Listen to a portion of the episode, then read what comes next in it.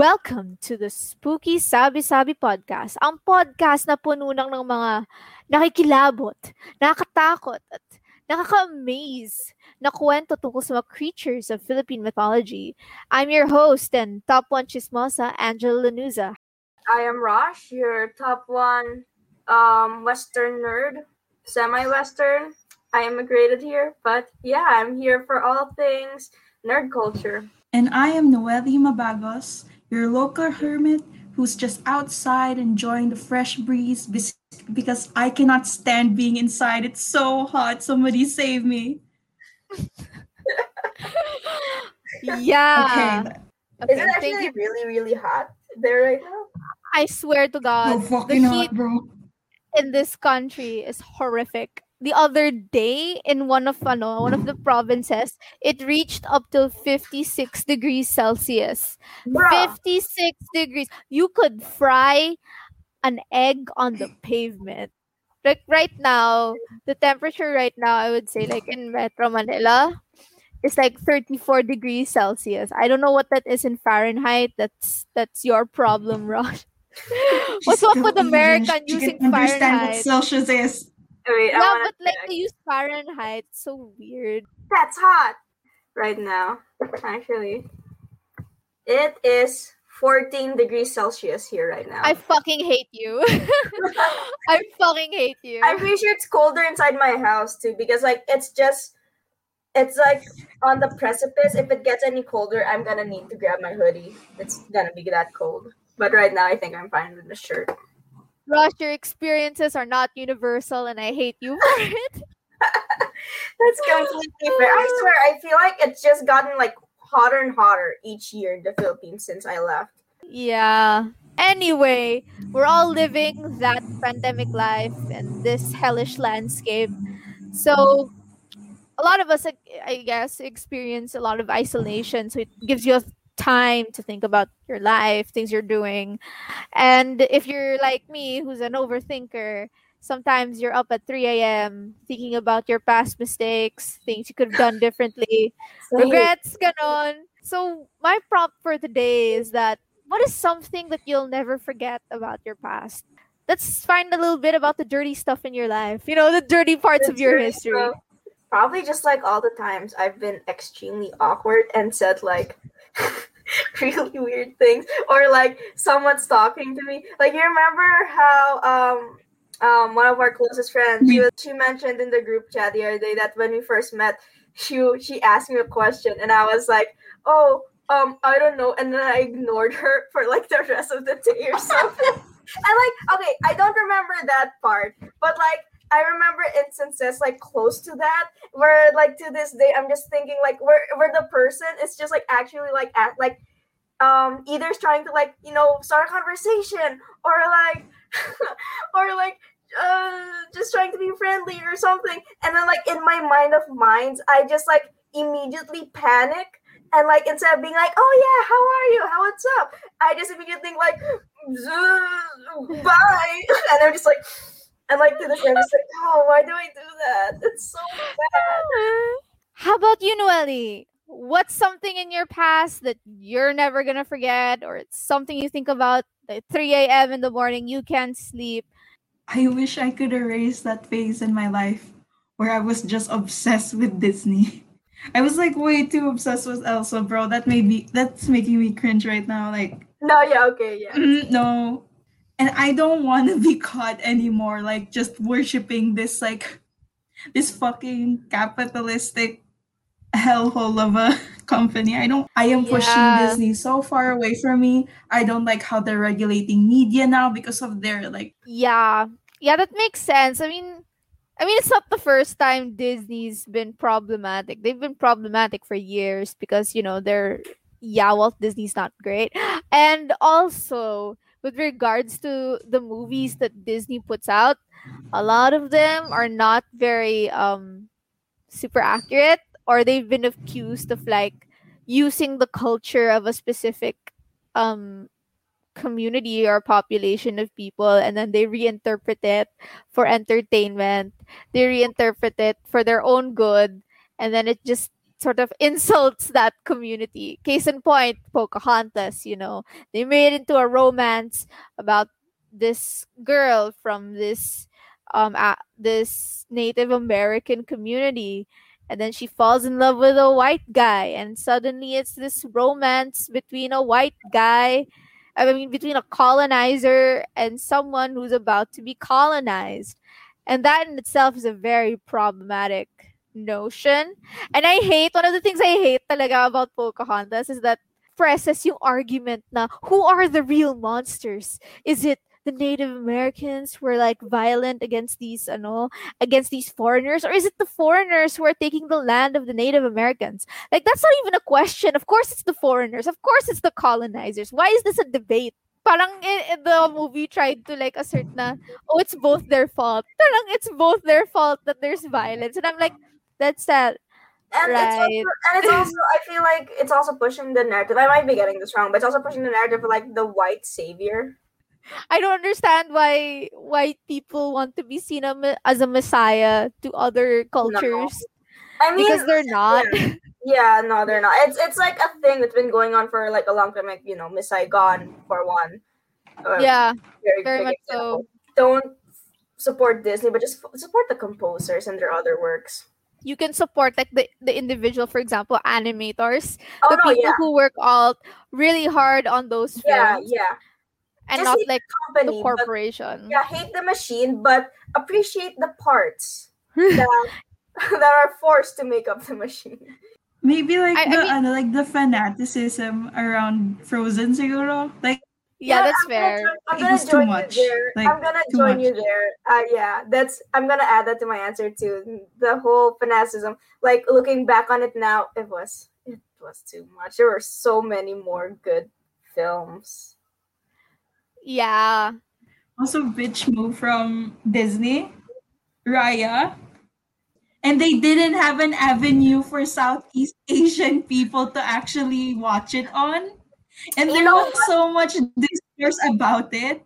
And then Yo, yo, all of the Southeast Asian people, they don't they can't comment because they haven't seen the goddamn movie. you know what's really messed up about it? Because like here's what's happening on my side. It's really interesting because I I can hear like both sides. So like we all know like you know Southeast Asians they can't watch it because for some dumb reason Disney Plus is blocked there. I don't know why mm. it's blocked there. And at the same time, you know, even in America, you have to like pay an extra premium to watch it.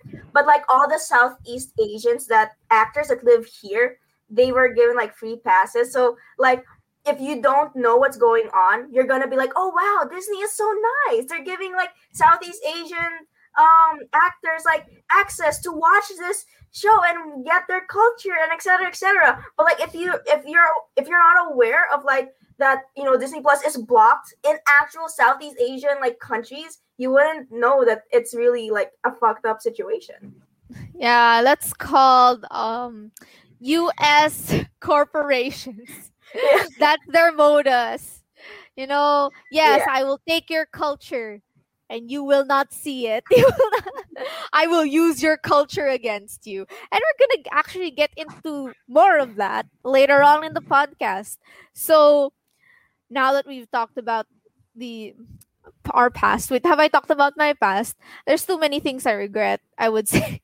too many things I regret oh my god. um I don't want to say that I, I I- I regret certain relationships in my life, but yes, I do regret certain relationships in my life, and I want to say that they did make me a better. They made me a better person, but at the same time, I also want to say that they were a fucking waste of time, Mm. and also, there's a reason why we all call them redacteds yeah. So there's that. I I very much. I wish that I was smarter when I went when when I date. You know, I wish I was smarter when I was younger. Moving on, moving on. So before we actually get into um the juicy stuff of our pad of our podcast today, um I'm going to add a disclaimer. None of us here in this podcast have PhDs or doctorates or any sort of license for talking about folklore and mythology. Take everything we say with a grain of salt because a most lot likely, of salt. yeah, a lot of salt. Just, just, a whole jar of it the just dead a whole. sea slather the dead sea on us Yeah, exactly. Because This is just What- three friends talking shit, right? yeah, Yeah.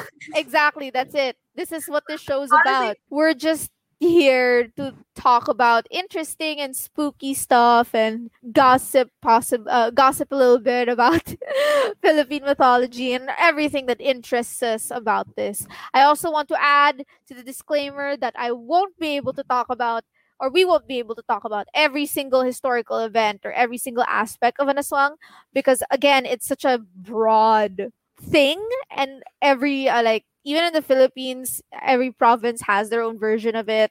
There are versions of it like vampire like creatures all throughout the world so we can't talk about all of it but we are going to try to talk about the stuff that i researched some juicy stories that i think would interest you all. These stories would say a lot about our history as filipinos and our culture here in the philippines. So going into that let's start with pre-colonial Philippines. So what's up with the aswang in pre-colonial Philippines? What's her history? What happened to her? So I think I mentioned in um, the first episode that there's this theory that the aswang is born from the demonization of the babaylan. The babaylan, which is the female priestesses, the female shamans who were central to the community.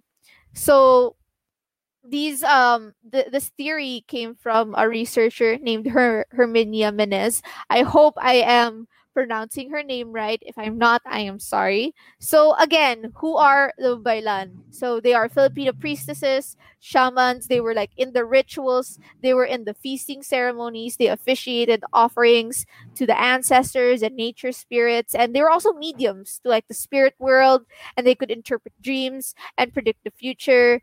And so they also kept the history of the community and they chanted epic myths that influenced like the culture like the norms within that community. Na yung friars yung spanish friars they connected yung fil- yung female priestesses uh, to the ano to the witches to the European witches. And these are the witches we are familiar with today. So yun yung the ugly ones with the brooms the ones that eat children they did this to turn the priestesses, to turn the shamans into demonic figures, into something that needed to be feared. And I also want to add that there's this um, another research, another researcher, I think his name is Horacio de la Costa. These female shamans, they were also midwives. A lot of them, you know, when the Spaniards came in and ruined shit, they joined together with the men of the community to fight these colonizers, actually. And we'll get into that the concept of women with power, of women who were sexually free, was so foreign to the Spanish Catholics when they went here in the Philippines. So they were like, yeah, no, that's gotta go. In this new world, in this new world that we're establishing right now, only men have power because it gets worse. You think it won't get worse, but it gets worse because the Spaniards demonized the shamans, diba? They demonized the priestesses. And one of the things that the shamans or the priestesses did was act as midwives. So they referred to the shamans as aswang in order to separate women from their role as midwives. So, in a sense, it's like symbolically cutting them in half and removing their sex organs and turning them into the viscera sucker, which we've talked about before, is like, you know, the creature that, however, more recent studies have shown that the aswang existed way before the Spaniards ever even knew the Philippines existed. They were here, they were something that were feared, they were something that evidence of that is because in neighboring countries like Malaysia and Indonesia, they also have their own forms of aswang. We can say, you know, another theory is that the idea of the aswang is actually from Southeast Asia, not really Europe. So it's very much here. We didn't get it from the Europeans. As much as, you know, um, Europeans would like to say that we became civilized because of them, they're very wrong. and in a wider context, we also have to understand that we already had um I don't I don't know if you're you're aware of this, but we already have trade relationships with other countries before the Spaniards came along. So we were trading with China, Java, Borneo, Thailand, India, and Arab countries. So that's why yun nga, tawag nga sa Pilipinas is melting pot of Asia. So we were very much influenced by other cultures. And one of those cultures is that of the Aswang. In Malaysia, meron silang ano, this creature called Penga, ano, Fin- Penanggalan. I hope I'm pronouncing that right. If I'm not, I'm so sorry. By day, it's like a normal, beautiful lady. And then at night, the head separates from the body along with the entrails and it just floats around looking for people to terrorize and for victims. Oh, wait, so hold on. I'm just curious. So like head, literally just the head. So like Yeah. is it like is the esophagus like floating around? too? Yeah. Like yung ano, the internal organs is just floating around, leaving a trail of blood Wait, wait, as it flies around. wait. Sorry, I'm just imagining now because like what's it called alimentary canal or whatever. It's just a single head and connected to it. It's just like here's the esophagus, and then suddenly oh here's the stomach, and then oh there's all of the insides, and just like one long line. Is that No, no, no, not one long line. More of like how the organs in your body look like while they're inside your body. It sort of still looks like that when it flies around. But like I it's just think. the head though. It's just the head. Are you trying to attach logic or like some sense of uh, into Yeah, a mythical creature? the imagination, Angela. You gotta you gotta paint the audience a picture because right now I'm just imagining like like a helium balloon, but like the balloon itself is a head, and like the little string is like the alimentary canal. Maybe there's some lungs or something jutting out. Yeah. Well, It's I didn't. hard to shoot back inside the neck. Wait, wait, wait. Like, kasi diba, okay, yung manananggal, It makes easy sense. lang eh. Easy Yeah. lang siya kasi hati lang, tapos kukonect lang siya ulit. Parang puzzle pieces lang siya, di ba? like- Parang magnet lang. Yeah, but like for this one, I can't. Sorry, I can't remember the name. You're just like, it's the neck attached, or it's literally just the head. It's it's the head. That's what I know. that's what I know. It's just the head. That that's such a small like space to try and reconnect into. Maybe ano, it's like ano for them. It could be sort of a game for them paunahan reconnect sa body nila. Or it's like it's like one of those ano, yung menstrual cups that you just gotta figure out how to put it in there again. Like, whoa, whoa, whoa, okay, okay, okay, here we go, here we go. Here we go. Okay, down, down, down. Okay, got it. Stop. stop. I wonder if like ano, they they have like um guides. Na parang it's like you're parking a car. It's like you're parking a car. Na parang, oh, up, up, up, up, up, up, up, Wait, what if, okay, remember how in the previous episode we were talking about how there's like a breakfast club or like a cult or whatever of like the different creatures. What like the mananang the manananggals and like Penang Penanggalan. Penanggalan, I think. And the yeah. Penanggalan? Like what if they're like besties? They like they fly and hang out with each other. Like, oh yeah, just a head and a torso, nothing strange going on here. And like the Managal, they like easily should but like they're done, right? And they're like, okay, okay, down, down, hold on, hold on, Mare, Mare, wait, wait, wait, wait, you're going too fast. Oh, wait, wait, wait, wait. What if they miss? Ano? What happens if they miss? Do they just plop on the ground? Eh, what if their bodies like ano, dun sa mga ano, yung mga zombie movies na may gawa ano? it's just like moving, trying to look for its head. Yeah, well basically yon. Um no disrespect to the folklore of the Malaysian people. It's just it's so interesting. Ayon, so generally this the Penanggalan, they seek out yung ano, blood of children or the blood from childbirth. Like that's their meal, that's their diet. They're into that stuff.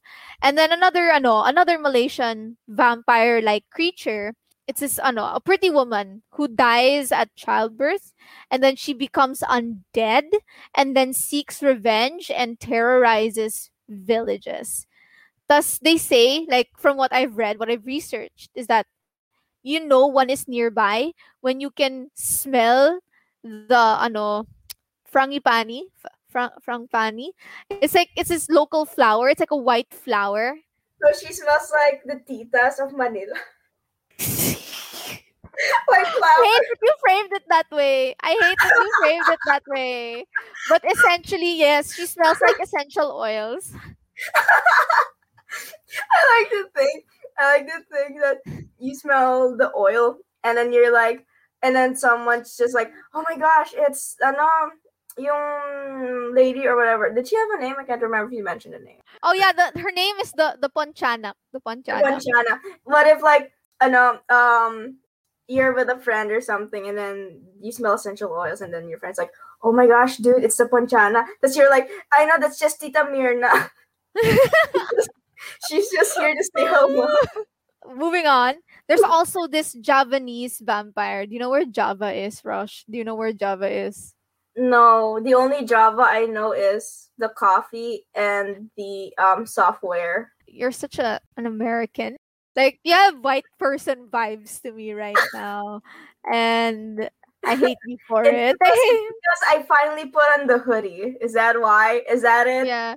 You're like ano, you look like yung mga hipsters na nag ano, tumatambay sa Star sa Starbucks and they're like on they have beanies and then they're talking about poetry by dead men and they're like, "Wow, you should really watch Pulp. Fiction." I have what is okay, I haven't even watched Pulp Fiction, first of all. So get that out of your head. Do I wear a beanie? Yes. But only when it's winter. I imagine you talaga si Jughead Jones na ano, I'm weird. I'm a weirdo. I'm weird. I don't fit I'm in. Riverdale's a dumpster fire. And it's not even a fun dumpster fire that you like to watch. It's just it's just It's so fire. It's so bad. It's just bad. I've And only watched like the Heathers episode and it's just bad. I'm basing I- everything on that and it's bad. I hate how they ano, yung ano, ano yung musical na yun, yung Hedwig and the ano, Itchy and the. Angry Inch something. Angry- angry- Anyway, they appropriated yung song from that, like about having a sex change, and they appropriated it to Jughead and Betty breaking up or something, and I was oh, like, that's not it. That's not, not right. it. No. No. Java, Rosh, is in Indonesia. It's an Indonesian vampire. So this Javanese vampire, it's called the Hanya. I don't know if I'm pronouncing it right. I hope I'm pronouncing it yeah, right. She's this beautiful woman that goes insane and then eats babies. That's her description. Why is it goes- always babies? because I, I think it's because you know when you know they're like clean slates they're like very pure souls and Mhm. so they don't It have fresh. parang untainted pa sila by life so they're Ah. very pure so for example if you're like an, you're like an evil spirit you can sort of suck their the the the good in their bodies or something and they're very vulnerable Uh-huh. and the- they're very vulnerable so they're sort of like the easiest prey so that's why me saying diba na parang it's like taking candy from a baby Yeah. because it is easy to take candy from a baby. I mean, I'm Yeah. not saying you should do it, but I'm saying that it's easy.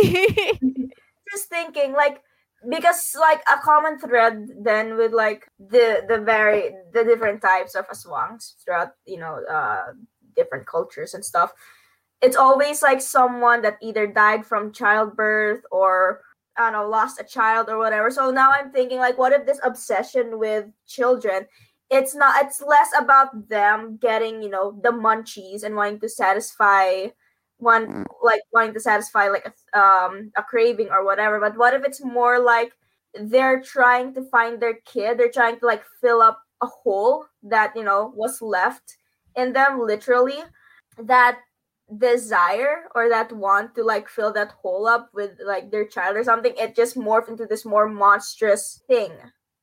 And it Yeah. instead of like it being like a mom looking for their kid it's them you know people eating other people. And i might be completely wrong about this but like is it i'm pretty sure that's like basically the premise of the haunting of bly manor. I might be wrong. Like spoilers for anyone that hasn't watched it yet but i think I haven't watched it either. I've only watched like the gay scenes. But like of course you did. but like so basically like long story short, I think like the main ghost, it was revealed that she was just literally looking for her daughter or something. And then that's why she kept like abducting kids or like kept killing people because she's like, Are you my child? And then she just forgot everything and all she knows was that she's looking for someone. I think it's also like a myth or like a legend in like I think it's in ano in Mexico perhaps or in one of the Latin American countries. Yung La Llorona, do you know that? It had a movie um, years ago. There. So No. parang basically it's this woman.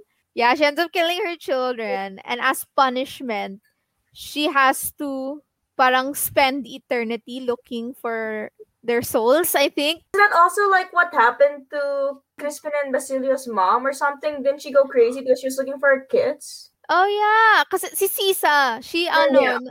she becomes a homeless lady just crying out for her kids in the night until she remember dies. something else.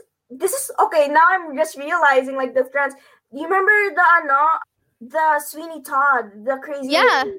Why? Okay, Yeah. no. Now I'm just thinking, why are there some, why the trend of like moms going crazy over losing their kids, and now now I'm thinking like you know it initially this is like like a theory or something, but now I'm actually genuinely thinking about that. Maybe is there like a thread of truth? How the Manananggal like started or like the Aswang thing sorry Like could it be that initially it was just like a story about a mom going crazy about losing her kid and or dying and never getting to be with her kid or throughout the years it's just becoming more and more uh, convoluted and it and turned into this more monstrous story. It's too there's too many similarities to these stories. There's like a, oh there's a common thread and now i'm just trying to think where the source what's the source of this thread? Yeah, it's it's so, that's why it's so interesting because you see like versions of it pop up in different parts of the world. Uh, Maybe it's because of globalization, because they because of colonization, because of the mixing of cultures, or because of trade and all of that. That that we have this huge smorgasbord of uh, you know parang as- aswang like lore and so it's not it's not a unique thing to the Philippines. There are other countries who have that sort of lore, and it, and it always circles back into like the role of women in society, how women are seen in society, what Yeah. they do, what they're supposed to do, and it sort of like polices them in a sense, siguro like what what what they can cannot be, or what they should be afraid of, or Mhm. parang what kids should be afraid of. It's so interesting that most of the female mo- uh, most of the monsters like the most horrific monsters are always female and there's this theory that i read in this study wherein there's this researcher who said na the reason as to why it, it's women who become corrupted is because they're the ones who parang release like the excesses like waste like menstruation and so these bodily functions are sort of like gateways or parang it makes it easier for the evil to go in i don't know That's such bullshit. I'm sorry, but obviously a man created these uh, aswang stories because that's so that's so bad. Yeah, it's like it's very much connected to like yung kay Eve, like from ano, from the Bible na parang oh, it's her fault that women have to suffer and menstruate and stuff. It's very much putting the blame on women for the actions of men. Or at least women always get like the shorter end of the stick or and they're stuck in a double bind, Yeah. you know? because like on one hand we have like the possibility of like the aswangs you know um dying in childbirth never getting to know their children poss- possibly eating children as an attempt to like find their child or whatever or reconnect with their child but also like on the other side of that exact same coin you get stories like again in miss saigon where spoilers kim died she sacrificed her own life just to make sure that her kid lives and you know goes to America and stays with Chris, who is an awful, awful person. like, Amen. but like, you know, you know what I'm trying to get at? Like, it's the exact same coin. It's either women are like praised. It's this tragedy of like women, you know, moms lifting cars up for their children, or it's either they're framed as a tragedy or they're framed as these monstrous creatures, even though it's literally the exact same story at its core. Yeah. That's- and and that's you know partly because of you know especially in western western culture at least like for Uh-huh. example in european countries or like countries that are similar to europe very Mhm. much is they have very rigid rules regarding gender roles so parang men can go into the public spaces and then women are only in the domestic spaces in a sense there's this mechanism that demonizes women who who break those roles, who go beyond those norms. And it, it is very possible that but in a sense, these stories regarding female monsters becomes there's, there's they become sort of like cautionary tales. Um I don't know if you um were able to notice it in the previous episode when we talked about like the entries of, of respondents regarding their stories about the aswang they very much function as like cautionary tales na parang okay don't go out late at night or this is gonna happen or oh you have to do this specific thing to ward off the aswang so it's very much entrenched in fear and that fear it's it's it's sort of alive and it sort of like changes. It gets influenced like to who it gets passed on to and it becomes this big thing that could be potentially dangerous for people who are very much vulnerable to being labeled as aswang you know? And and uh, moreover to that is i also want to mention more vampires because I, i'm really interested into like how these these vampire like creatures are so similar to one another. And and they somehow the stories also somehow say the same thing. So in um in java the, they have another vampire uh it's called the sundel bolong and it drinks blood mostly from men you also get this like notion na parang okay monstrous women eat their children and attack men they are dangerous Kidding. kasi we don't know kasi what if they're harassing her diba It's like true. Yeah. diba? if they're harassing you girl it's free real It's- estate go Go for it. Go for right it To attack men if they attack you first. Yeah. And then okay, in Hinduism naman, there's these demons naman called Rakasha. Rak Rakshasa. Rakshasa. Yeah. I hope talaga I'm pronouncing this right. I'm so sorry. And they're they're shown as these like ugly, fierce looking creatures with like two fangs from the top of their mouths and they have like sharp claw fingernails and they're mean and they and they they're cannibals and and they love the smell of human flesh and and and that's uh, from Hinduism, huh? and so it sounds very similar to the aswang here in the Philippines. So there's very much like an interconnection of cultures here. And then another version of the rakshasa, it's described as a beautiful woman who appears to men and lures them to their death. And they would also attack babies and pregnant women to drink their blood. There, there's this belief na parang yung ano, no, creatures na to, they can cause like stomach illnesses to people who trespass yung territory nila. And they lived in trees and spied on the people who live beneath them. The ultimate treat for them, man babies. Man babies. You mean like an actual Like, boy baby or like a man child? Like a man child.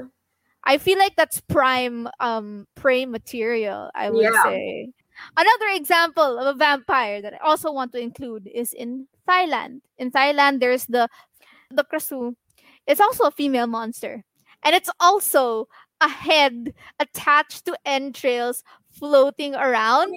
gosh. And then, but the difference is, is that it enters the victim's body and eats the organs from within.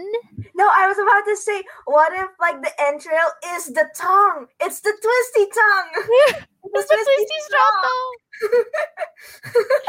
no, no, no, no. And and they function like gets passed on. It's very similar also to the viscera and the were dog that we talked about in the previous episode, where you have to consume like their spit so that the OG Krasue can die, and you, the new Krasue, can take its place. I guess what we can learn from all of this is that men are fucking terrified of women. Okay. They do put in place mhm. systems that like fuck us up. That's So true. like you know that That's sabotage us.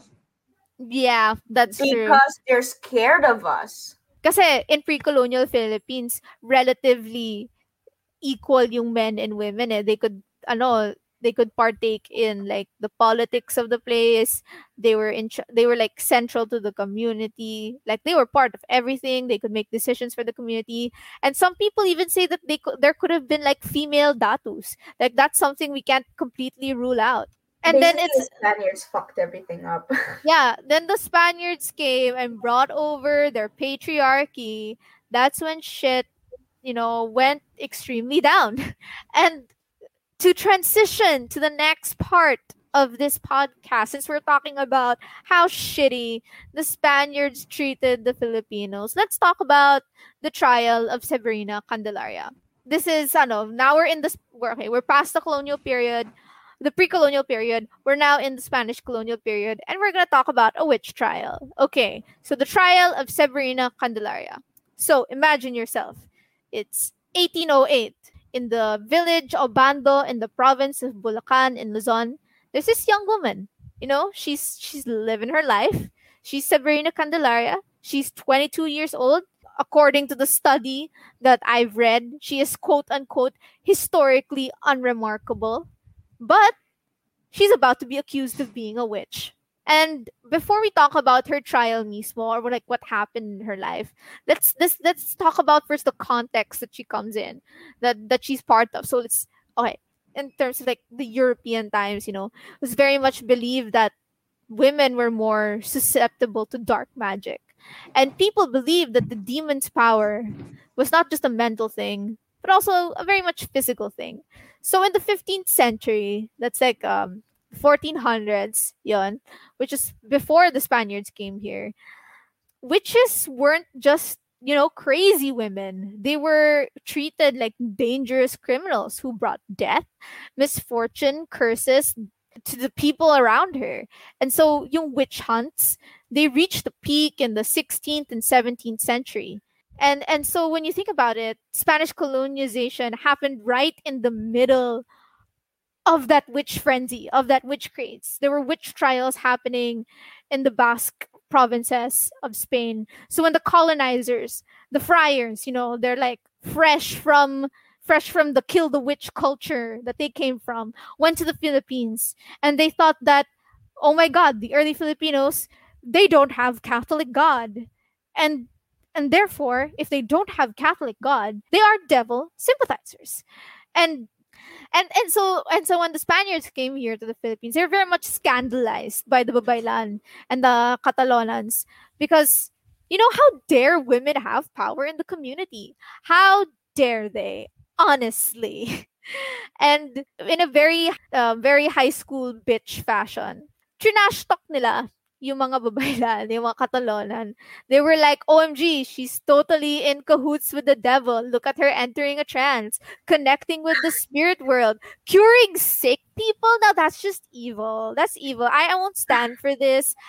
And they thought that, okay, we have to stop these women because they're going to influence other people to become devil worshippers. So the Spaniards, what they did, they were like to the people, okay, if you see anyone doing magic, sorcery, witchy stuff, even if they're your friends, your family, or your parents, you tell us and we will kill them because this is for your own good. They even used children. They even used like because the children they were like sent to the convents to like for education and stuff. And so they even used the children to tattletale on their parents and their elders. And sometimes when people were caught, they were burnt. They were burnt alive because the light would remove the hold of the Dewata from them. Anyway, so going back to Severina Candelaria, our homegirl, Severina Candelaria. She was accused of getting friendly with the duende or like a demon familiar.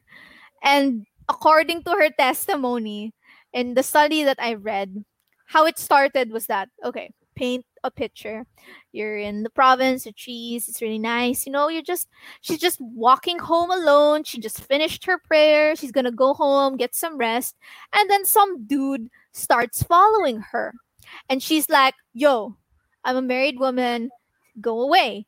And the dude was like, uh no i'm doubting your marriage how can you be married you're walking alone by yourself and he was being a general asshole but they ended up walking together and so when Sabrina got to her mother's house, that's when weird shit started happening. So the trees began to shake, sand was flying around the house, and objects were mysteriously moved around even though no one moved them.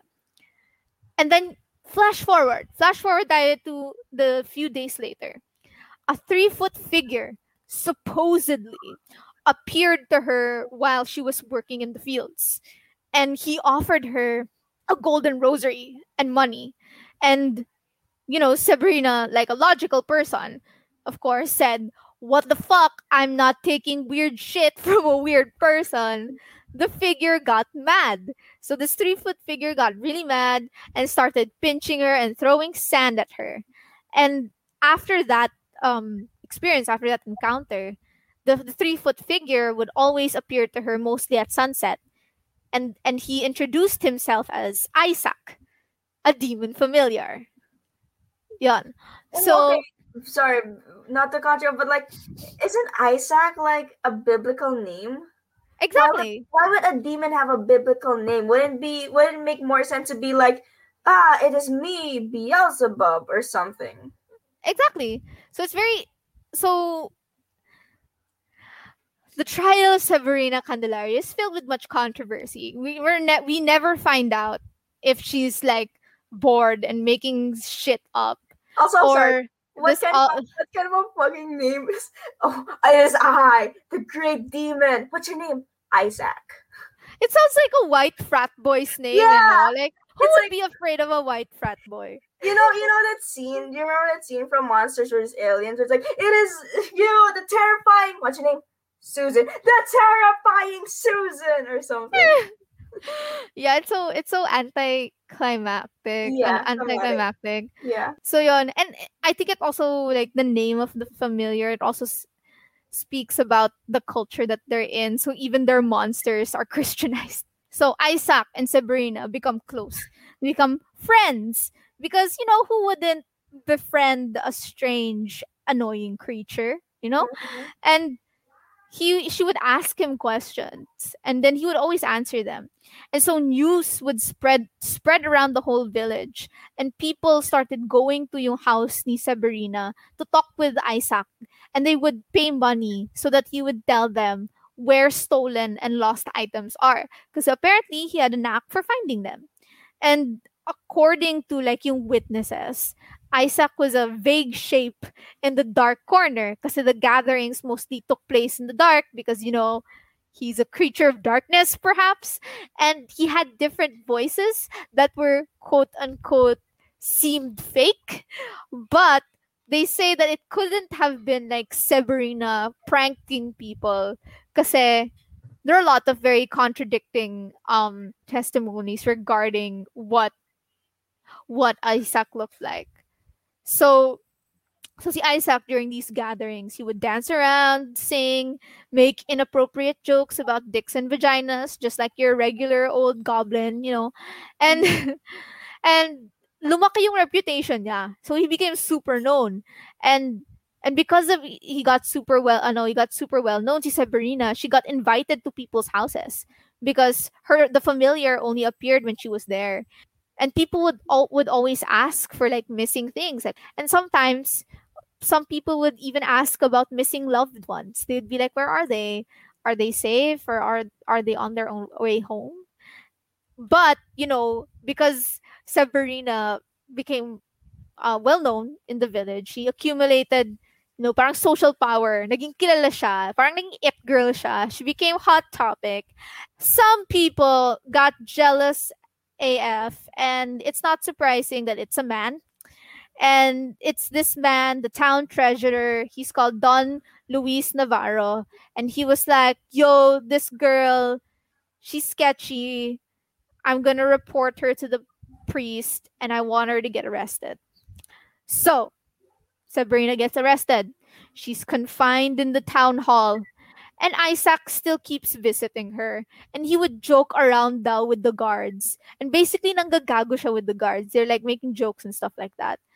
And Sabrina's like, what the fuck? I'm so done with your shit. It's your fault. I'm in this position. Why is this happening to me? Leave me alone. Because, you know, punishment in these times, you get whipped. So she's gone through like a lot of dark stuff. She has gone through a lot of deep and dark stuff. And and she's like she just wants this, th- Isaac to go away because he's causing her problems. And so she starts reciting the creed. Do you know the creed? The Yung- Apostles' Creed. yeah, she starts praying that and all hell breaks loose. And so nagalit si, ano, si Isaac. He's like, what the fuck, what are you doing? And he starts throwing pieces of wood at her. He's like throwing them at her one after another. And then she calls for help. But when the guards get to her, she's she's on the floor, she's trembling, she's and like mukha daw konti lang mamamatay na siya. But Isaac was nowhere to be found and she never saw him again.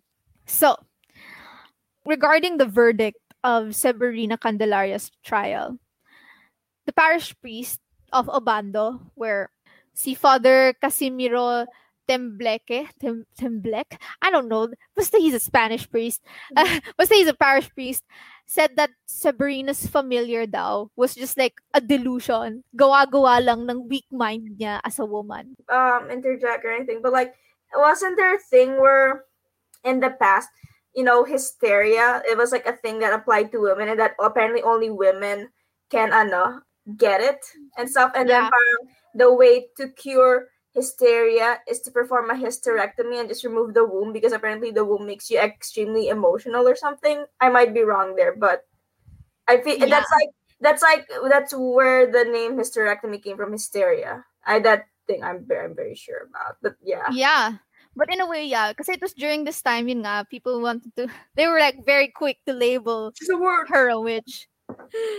So, sabi nung parish priest, okay, you seeing this familiar. I don't believe that you're seeing him. I think you're just a crazy woman. So I'm gonna tell you to pray. Because, you know, priests, when any, uh, at least, you know, uh, there are tendencies where there are priests, tell them about your problems, and they tell you to just pray as if that's going to solve everything. So this priest said, okay, go pray, go to mass, take communion, recite recite the rosary, girl. Just do that. But then, but then, what happened is when he found out about Severina's notoriety, how she was so well known and how she sort of like gained like the trust of like the villagers and how she became parang powerful in her own way, he was like, "Oh, we can't have that. We can't have powerful women here. I don't like it." Mm-mm-mm. So he was like, "Okay, we have to we have to give her a more severe punishment because she caused anxiety to the people around her and she threatens the soul, the immortal soul of our villagers and she's disrupt disrupting the status quo, the public order. We can't have that. It, it, in the study that I read, it wasn't detailed what actually happened to Severina. Was she freed? Was she killed? It was never really said. So I want to ask you guys, what do you think happened to her? I feel like they probably like, you know, kept her in prison to just rot, you know, out of sight, out of mind. And like eventually people forgot about her and like she just died in a cell, probably alone in rags. It's just just awful shit. I don't think I don't want to say like she was tortured or whatever, but I feel like literally she was shoved into a corner and forgotten. She probably starved to death or something. How about you, Noelle? What do you think happened to our homegirl, Sabrina Candelaria?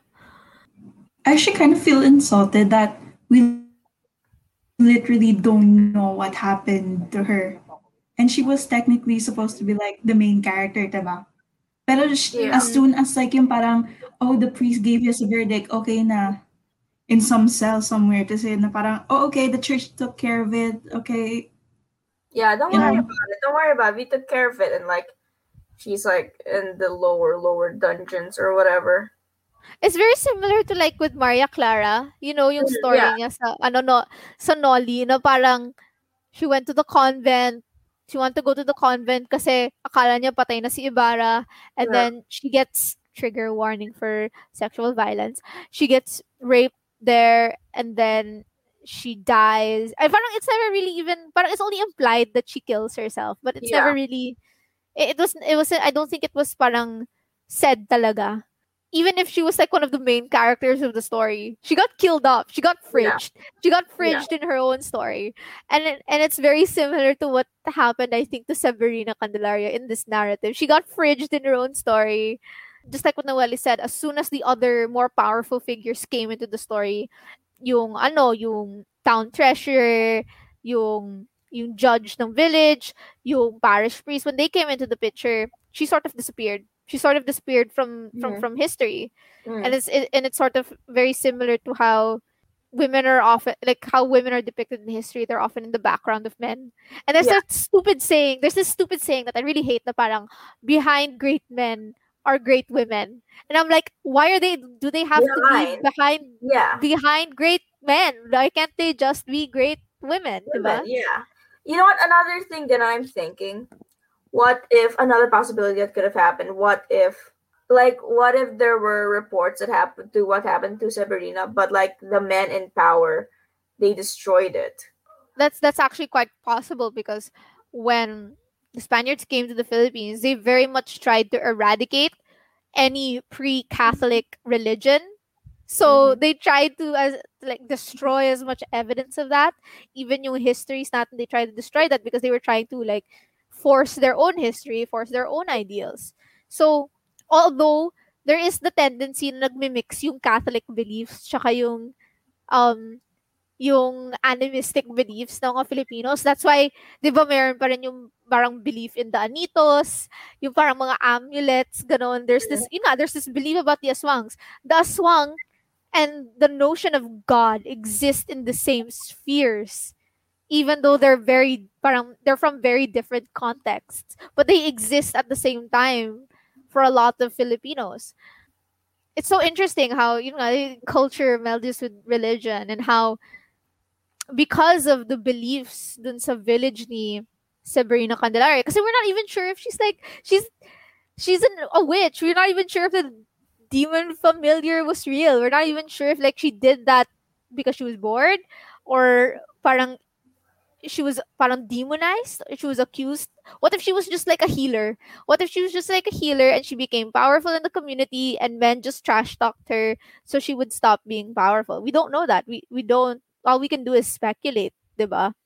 Pero for me, what I think happened is that I feel I feel like I have a strong sense that they killed her. No, yeah, Um, definitely. I feel like they killed her off.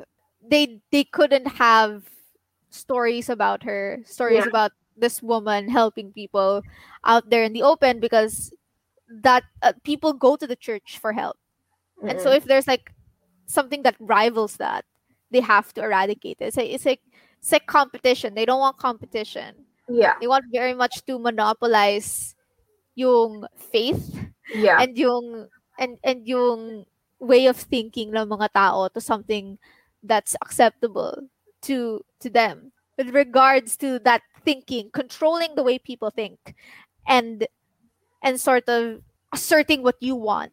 Let's let's flash forward into the future. Let's go to our next story with the, topic of you know thinking and controlling the way people think let's move on to our next historical period. Let's go to post-war Philippines.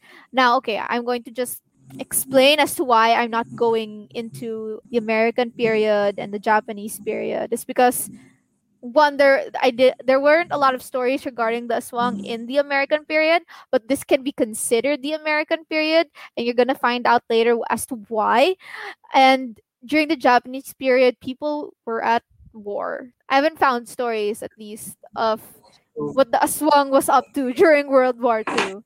But I was able to find out what she was up to. So this is very much uh, Philippines in the the 1950s. First, let's talk about our main characters in this story. So our main characters is one is the Hukbalahap. Uh, the People's Army against the Japanese. So they were a band of Filipino farmers that fought the Japanese during World War II. And then later on, once the war was done, they rebelled against the Philippine government because they didn't like how the Philippine government was running things. They didn't like their relationship with the United States. They were very much against like how there were laws set in place that gave America a lot of control over the resources and industries of the Philippines. They did not like the American influence in this country and they wanted it out. Next, we have our next character is the CIA, the Central Intelligence Agency of the United States of America. And this is from their website. We give US leaders the intelligence they need to keep our country safe. As the world's premier foreign intelligence agency, the work we do at CIA is vital to US national security. We collect and analyze foreign intelligence and conduct covert action. US policymakers, including the President of the United States, make policy decisions informed by the information we provide. And later on in the story, you will see how hypocritical and how freaking wild the things that they do with this power, with this vision to other countries.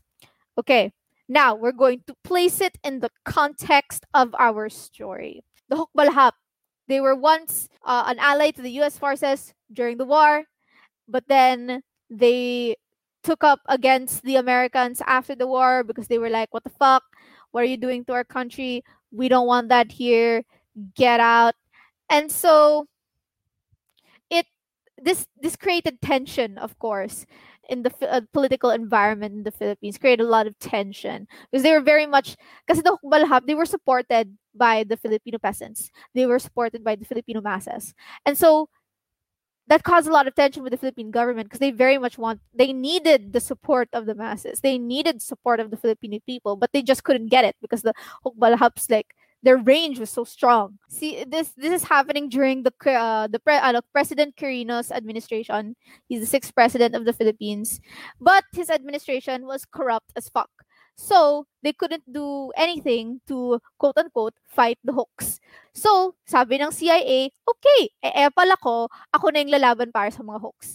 I'm going to fight them. I'm going to be the one to fight against them. And this led to the creation of the Joint US Military Advisory Group which is um let's call it the JUSMAG, the JUSMAG.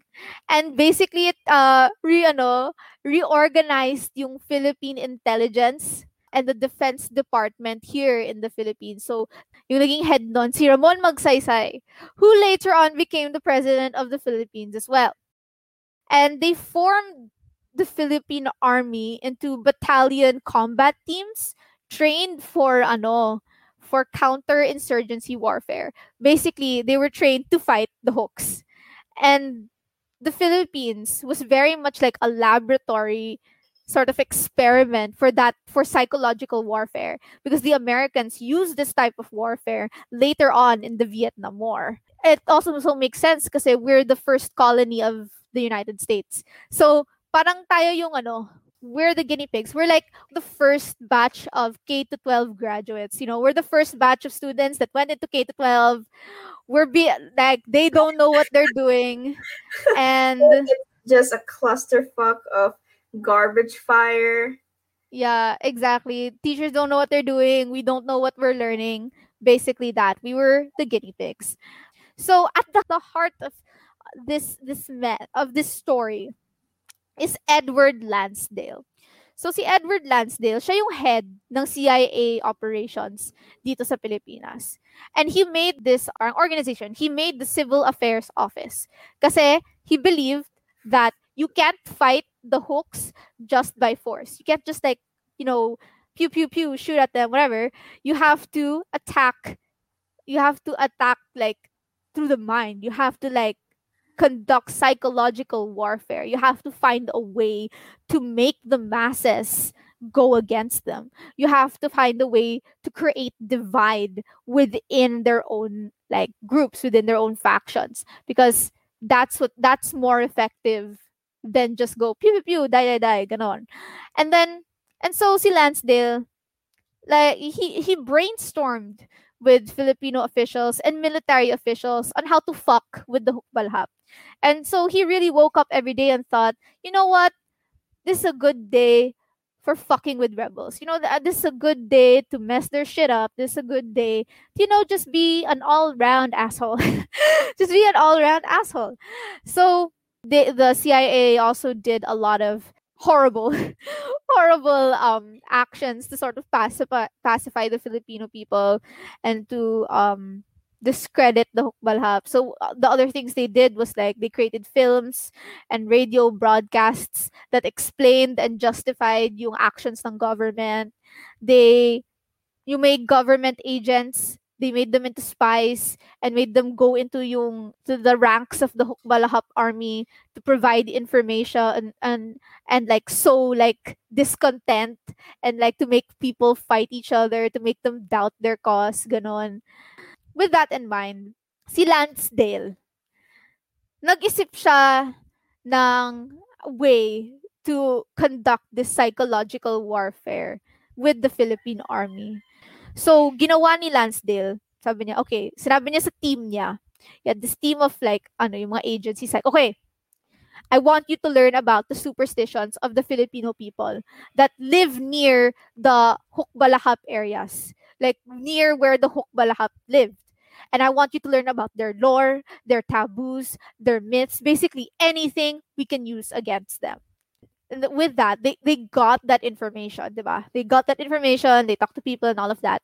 The next thing that they had to do with that information was to weaponize it. So, ginawa nila yung uh, a PsyWar, a psychological warfare squad, entered towns and planted rumors that an aswang lived in the hill where the Hukbalahap was based. And so the rumors, these rumors na may aswang, it spread around. Kasi we have to get, ano, take in mind then that areas, these specific towns, these specific villages, they were already afraid of the aswang. Parang it's already part of like yung culture nila to be superstitious about the aswang. It was very easy to infiltrate those superstitions and create rumors. So the rumors they spread to the markets, the barbershops, all the pu- public places. And since they were these were rumors, you know, people exaggerated details in their own ways. Di ba pag chismis, it, it gets added upon. Parang it gets more and more ridiculous the more it gets passed on to different people. Nagiging sobrang convoluted siya and so far from the truth that when you look at it in a way, the people participated in the creation of the aswang fear. Kasi since kinalat nila, it sort of created this mass hysteria na, oh my God, may aswang. I heard from my cousin who also heard from his friend who also heard from his tita na may aswang. Diba? When you hear it from a lot of people. Like, for example, you hear it from your aunt, you hear it from your uncle, you hear it from your cousins. It sort of becomes like a truth. It becomes yeah. something real. Even if it's based on rumors and there's no evidence of it. But because, you know, very relational ang mga Pinoy, um, we're like, okay, my cousin said this. I'm gonna believe him because he's my mm-hmm. cousin. You know, that's also kind of the same way how fake news gets spread around yeah. in the present. Because, you know, some people who don't research enough spread it around to their family members, mm-hmm. and their family members are like, oh, I don't believe this actual news because I trust my cousin more, I trust my aunt more, I trust I trust their information more even if they're not professionals. It's anyway, like, yeah. It's like um there's a thing that I found out a few days ago because like apparently it gotten the rumor gotten so big that the actual CDC had to step in. So like yeah. apparently the anti-vaxxers or like the people who are like, oh, COVID's a myth or whatever apparently there's a myth going around not a myth but like a rumor going around that like people who are vaccinated they shed the spikes of the covid virus. So so like so now what's hilarious is that again keep in mind these are the same people who are like oh covid's a myth why do i have to wear a mask now they're wearing a mask and keeping the six feet distance because they're terrified that the vaccinated person will shed the spines or the spikes of the covid virus onto them that doesn't make any sense. Why did they? It doesn't make any sense, both in science and everything else. It doesn't make any logical sense. But like you said, a person that I trust says this, so I'm not going to do any research. It aligns with what I previously believe in, so I'm going to believe in that. Yeah. That's yeah. how rumors and chismis works. That's like the backbone of Philippine society. yeah. That's the backbone of the, ba- the backbone of Philippine society is not the government. It's not anything else. It's the chismis. Very the much real so. backbone of the Philippines is the titas of Manila and the yayas. and your ano, your comares, your ano, your, comares, your, your um your suki at the market. okay, back to the story. Okay, so nakalat na diba yung kwento, di ba? Everybody's talking about it. Everybody's freaking terrified. They don't know what's happening. And then, so pinasimmer yan ni, ano, ni Lansdale. He's like, okay, I'm gonna let it simmer first. I'm gonna make it spread around, cause, ano, cause fear, and, you know, give, give the rumors time to circulate to the people uh, and to the Hukbalahap sympathizers, like yung friends ng Hukbalahap in the town, and then somehow it's gonna make its way up to the Hukbalahap in the in the in the hills. What they did with that, okay, napakalat na nila. What what what what was something that they had to do now? What was something that they had to do? They had to create evidence. They had to create some they had to make something real out of this mass hysteria. They had to make something real out of this fear. So what they did so what you know what what this combat team did, they ambush they ano kasi every night may mga patrols, 'di ba? Of course, yung mga hukbalahap, they would patrol around, ganun ganun, naglala, they would march around the hill. And then the psychological warfare squad, they would ambush yung rebels. And they would kasi parang 'di ba no, the, like they're marching like in a straight line, they would take the person at the pinaka end of the line they would get him, puncture his neck in vampire fashion, like with two holes, held his body to the heels until the blood drained out, and put it back the corpse on yung trail ng Hukbalahap so that when the Huks found them in the morning like yung bloodless bodies of their friends they'd believe na oh my god there's it's real. The aswang is real. It's in this region. We have to get out of here. And what yung na-notice ni Lansdale is that, yun nga, every time the Hukbalahap found like yun nga, yung bloodless body, they would flee. They would flee that hill. They would go somewhere else. And so it was very much trying to corner them, making them run until they can no longer run anymore. And this sort of warfare, it it lasted until ano eh, from 1950 to 1954, and it happened in the provinces of Pampanga, Nueva Ecija, and Tarlac. Ginawa niyang parang haunted na place filled with ghosts and eerie spirits and and terrifying creatures kung nasaan yung mga hukbalahap. Parang ginawa, mystify nila. They made it like sort of a haunted house, basically. And because it transformed parang yung image ng mga mga hukbalahap they, they they were demonized in a sense there were two things kasi that Lansdale wanted to communicate to people one there was an aswang in the hills and it attacked hukbalahap the hukbalahap because they had evil intentions kasi yung version ng aswang sa particular area na yon was that the aswang only attacks people with ill intentions.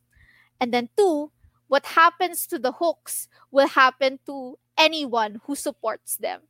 So naging parang cautionary tale siya na it operate Uh, it, it operate as a sort of warning na okay, you could be get you could be killed by an aswang if you do this. If it happened to the Huks, it could happen to you. And this very much destroyed in a sense. Parang it marred yung credibility ng Hukbalahap. And it, it demonized them, much like the Babaylan, na sila yung may kasalanan kung bakit these bad things are happening. And like in the previous episode, we talked about how people sort of simplify processes. And when they simplify processes, parang nagiging misconstrued yung meaning. So in the end, par yung hukbalahap, sila na yung naging aswang. Kasi dahil sa kanila, wherever they are, bad things happen. And they should be feared. They naging very much scapegoat yung aswang para sa mga para sa mga masasamang ginagawa ng mga local elites, ng mga local leaders at ng mga at ng Philippine government at ng CIA. Kasi during this time, for context, in this area, tumaas yung um, parang sugar interests. So a lot of people were forced to leave areas where they lived because because it was so hard to earn a living during that time. And nangyari is um, when they moved to different places, they bumped heads with the villagers and the landowners, and sometimes there were outbreaks of like stealing and banditry. And and that's because you know it's it's very much yung landlord system. It's it's very much corrupt. Ginawa ng ng CIA they blamed it on the Huks. Kasi they were the easiest scapegoats. They they they have they've created the fear. They've sowed it and now they can easily blame all of their like faults to the hook balahap because pinag-iinitan ng mga tao sila na yung kitang-kita ng mga tao na oh it's their fault I'm blaming them it's not it's not it's not the government's fault. No, it can't be them. No, it's them. It's them. It's the Hukbalahap. And on a larger scale, this wasn't just about the Aswang. This was political, psychological warfare. This was efforts of subjugation and pacification of a people. You know, Lansdale did this because it, it was it was a game to him. He wanted to win. He wanted the Hukbalahaps out. He wanted them destroyed and he did whatever possible, even using the culture of a people against them to get what he wanted because it was in line with the interests of the United States of America. And on a larger scale din kasi, the CIA manipulated like Philippine politics.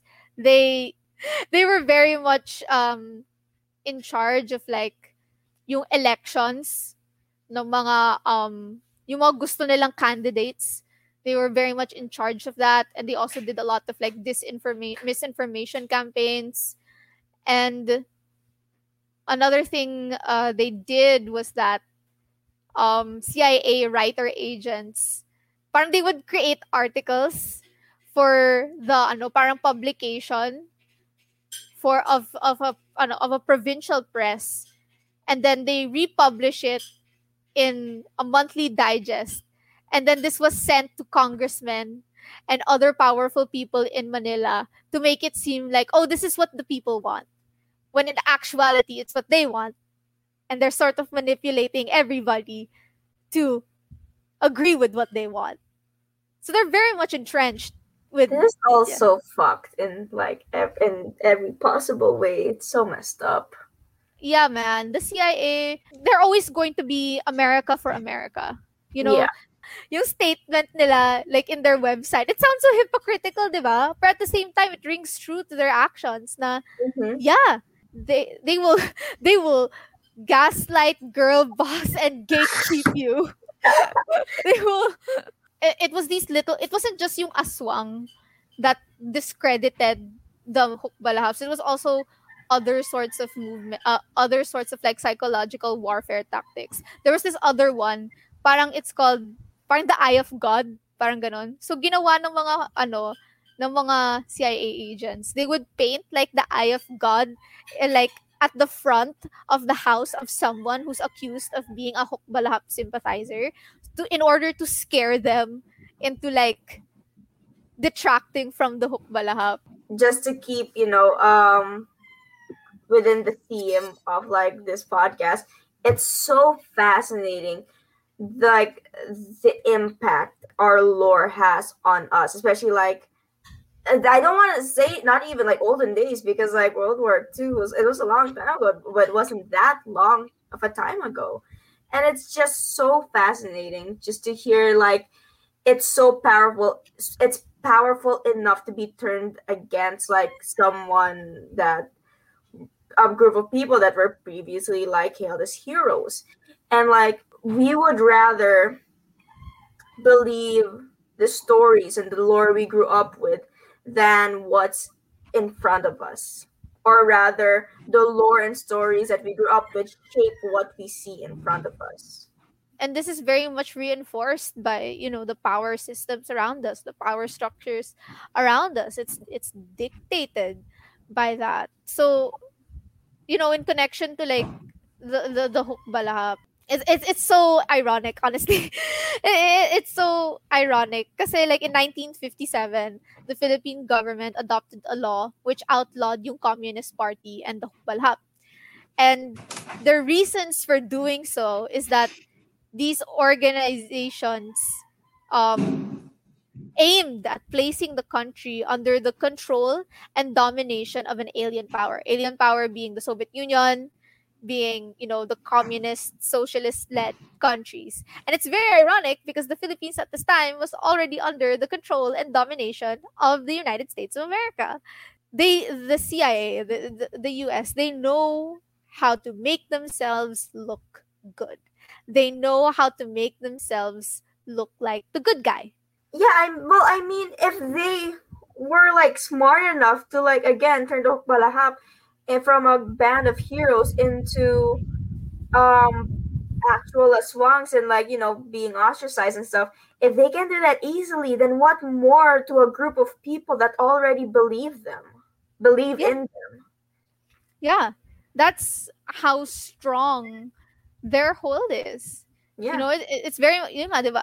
So in a sense, this is also like the American, you know, colonization. is it's an it's an effect of the American yeah colonization. So ayun, that's one thing that in ano naman in 1953 nag-scatter na yung Hukbalahap kasi yun nga they were disempowered, they were, you know, they were running out of places to hide, they were losing ranks and they were no longer a serious threat.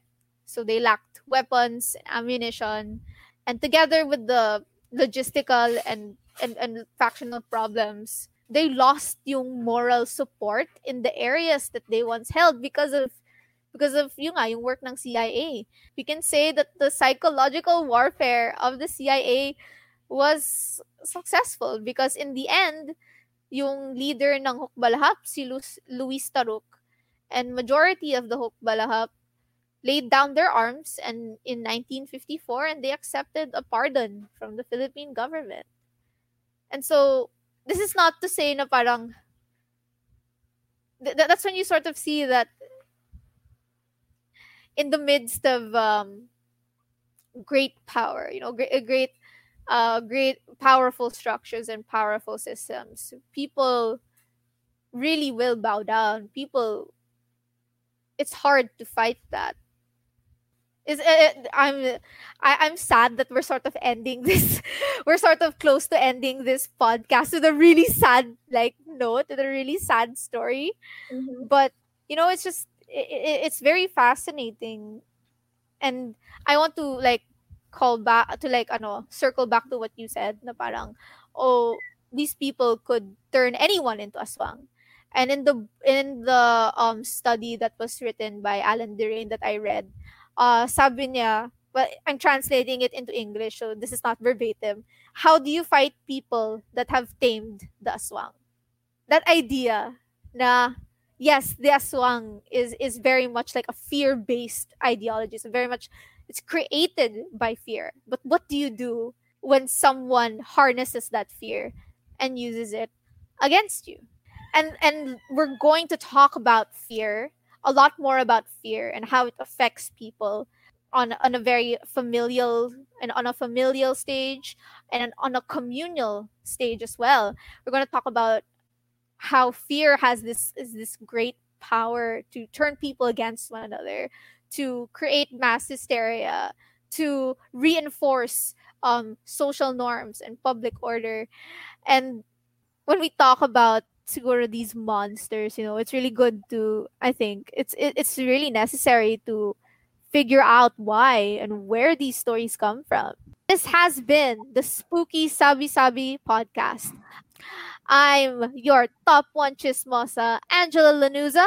I am your top one nerd and number one derailer of conversations, Rosh Gonzalez. I am Noeli Mabagos, your local hermit who has the shittiest internet ever. Thank you so much for listening, and we'll see you again next time.